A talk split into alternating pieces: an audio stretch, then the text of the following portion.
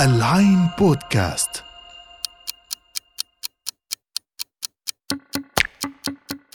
الساعة 25 الساعة اللي بتيجي بعد ما نقرأ نص أو نشوف فيلم. ونلف مع شخصيات خيالية برا الزمان والمكان. أنا سلمى أنور وحنتقابل أسبوعياً بالساعة الخمسة وعشرين.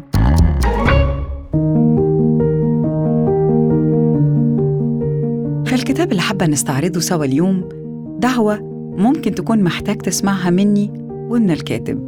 دعوة لإخراج همومك وأحلامك المؤجلة من راسك ووضعها في سحابة ومتابعتها وهي بتروح بعيد عنك. والنهاردة هنتسكع سوا بين صفحات كتاب مياومة هايكو عامل معاصر للمترجم المصري محمد فرج. واللي نقدر نعتبره دفتر أحوال لعامل ياباني بيسجل فيه يومياته وبيشاركنا تأملاته في علاقته بدوام عمله ورحلته من أول ما بيصحى منهك لحد ما بيوصل مكان عمله.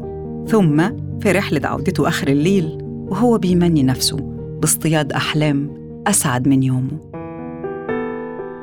كتاب اليوم استوقفتني فيه عدة أشياء.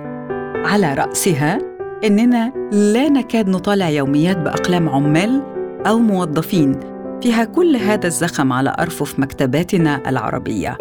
اللهم إلا فيما ندر ربما لأن العمال والموظفين عموماً في العالم كله مش بس في عالمنا العربي بينشغلوا بالتجربة أكثر من انشغالهم بتسجيلها وفلسفتها والتنظير ليها. بينخرطوا في علاقتهم بالآلات والدوامات الطويلة الرتيبة ورئيس الوردية اللي عمل وكبير العمال اللي قال وإدارة المصنع اللي سوت المرتبات والبدلات والعلاوات والمصاريف والاحتياجات. وعند نقطة معينة من الحكاية بتتصدر الهموم كلها. قدرة أجسادهم على الاستمرار تحت الضغط ومع تقادم العمر. العمال في عالم اليوم زي وزيك بتستغرقهم ساعات العمل الطويلة والتارجت الضخم لدرجة ممكن يتوحدوا فيها مع الآلات اللي بيديروها ويشعروا إنهم امتداد ليها. للآلات. تمام؟ زي ما أنت بتتوحد مع جهاز الكمبيوتر اللي بتقضي معاه أطول وقت من يومك. وتمر الأيام علينا وعليك وهي بتغزل الحكاية ببطء. حكاية العامل وحكاية الموظف. بس غالبا الحكاية ما بتتحكيش بتتعاش في صمت. ومن هنا تأتي فرادة الكتاب اللي معنا النهاردة إنه أخيراً بيحكي الحكاية.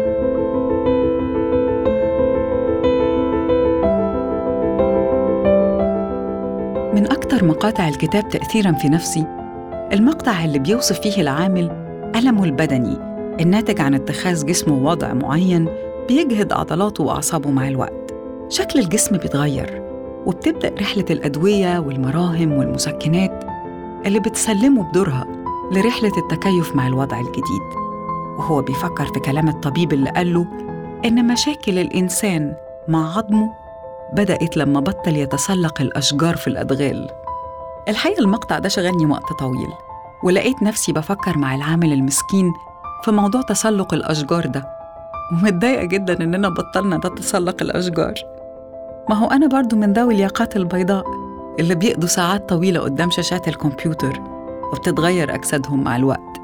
زي صاحبنا العامل ده بالظبط.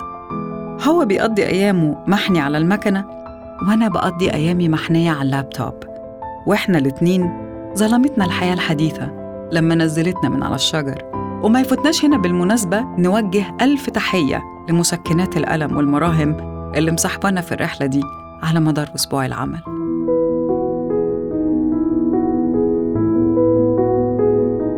في الكتاب هنلاقي نصوص بديعة تقدر من خلالها تتابع مع العامل الياباني باليومية تقلب أحواله المزاجية. الأفكار اللي بتراوده أحلامه البسيطة وفوق ده كله الخيال. خياله اللي بيفتح ليه ولينا بوابات سحرية على عالم موازي مدهش. بالمناسبة الكتاب بيمثل نموذج لشعر اسمه شعر الهايكو اللي هو نوع من الشعر الياباني التقليدي اللي حاول به اليابانيين التعبير عن تجربة ذاتية عميقة من خلال ألفاظ وتعبيرات بسيطة. وهو من أنواع الشعر اللي ما زالت موجودة على الساحة الأدبية بقوة لأنها ببساطة لصيقة بالتجربة الإنسانية ذاتها.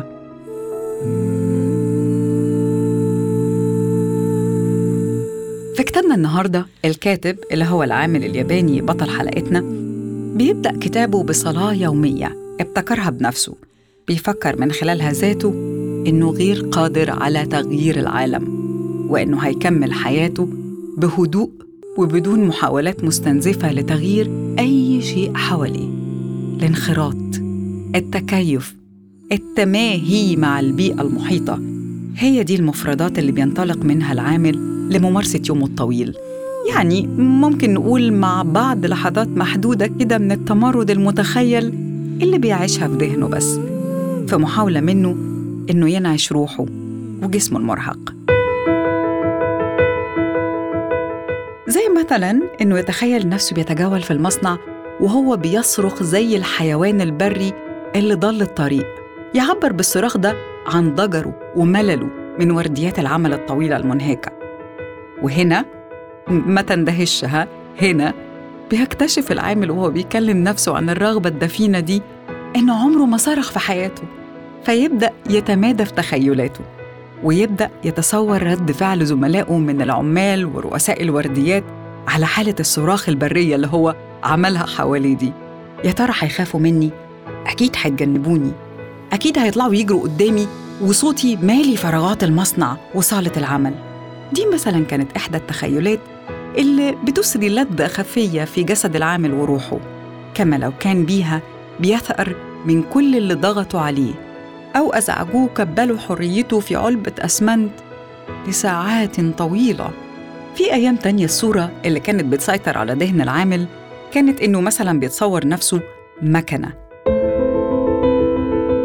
تمام زي باقي المكن حواليه في المصنع. مكنة قديمة عليها صدى. في المفاصل صدى. بين الأجزاء صدى. ويتخيل إنه لو أجزاء منه سقطت على الأرض هتحدث صوت ارتطام المعدن. أيام تانية العامل نفسه كان بيبقى عنده تصورات أكثر بهجة وإبهاجاً زي مثلاً إنه هيقدم طلب للإدارة يطلب فيه إن حدبة ظهره التي نمت مع الوقت والحانية على الآلات في المصنع أو أجهزة الكمبيوتر في صالة العمل إن هذه الحدبة فوق ظهره هيسمح له بتحويلها إلى متنزه عام. أيوة متنزه عام. مش بس كده. الأكثر لطفاً في الصورة دي إنه بيتخيل مين كمان بالتحديد ممكن يمارس البهجة في المتنزه العام اللي هيقام على حد الظهر. زي الأطفال مثلاً اللي بيخافوا يتجولوا في شوارع المدينة. مش أمان.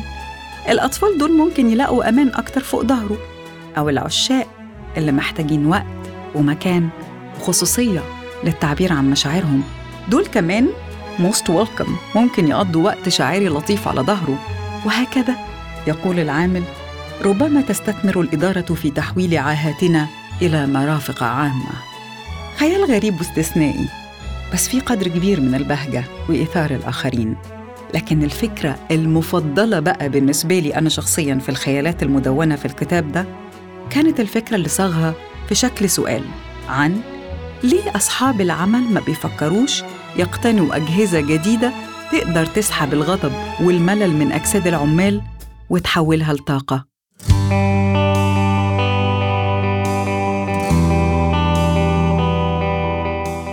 ليه لا صحيح؟ ساعتها أغلب المؤسسات هتدور من غير الاحتياج لشراء الكهرباء لأنه ساعتها هيكون كفاية طاقة الملل المنبعثة من الموظفين والعمال. الحقيقة أنا شايفاها فكرة عبقرية جدا وجديرة بالوضع في الاعتبار. خاصة في ظل أزمة الطاقة اللي بيعيشها العالم النهاردة.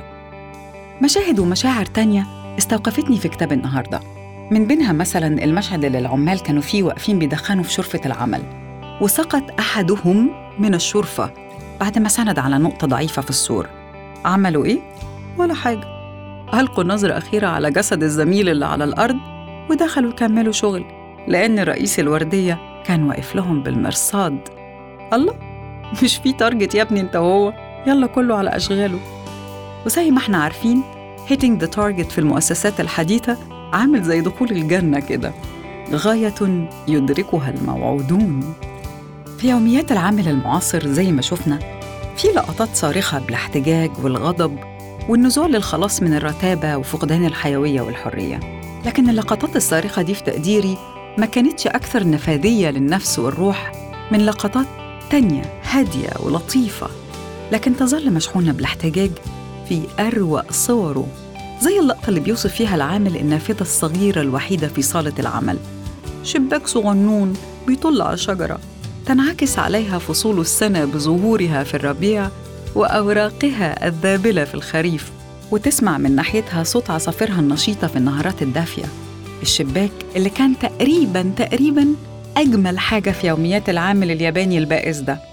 هذا الشباك كان مصدر قلق وإزعاج لباقي الزملاء. اقروا معايا العامل بيقول إيه عن النافذة. الوحيدة في هذا المكان الكئيب.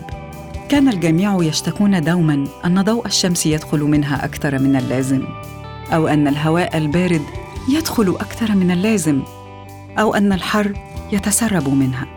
دائما ما كانت هناك شكوى ما من النافذة الصغيرة.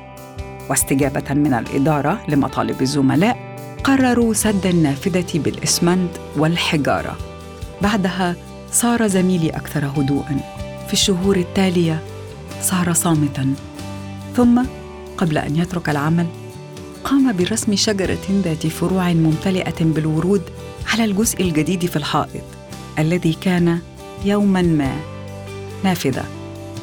ده كان احتجاج الزميل الصامت في يوميات العمل الياباني. انت بقى بتحتج إزاي؟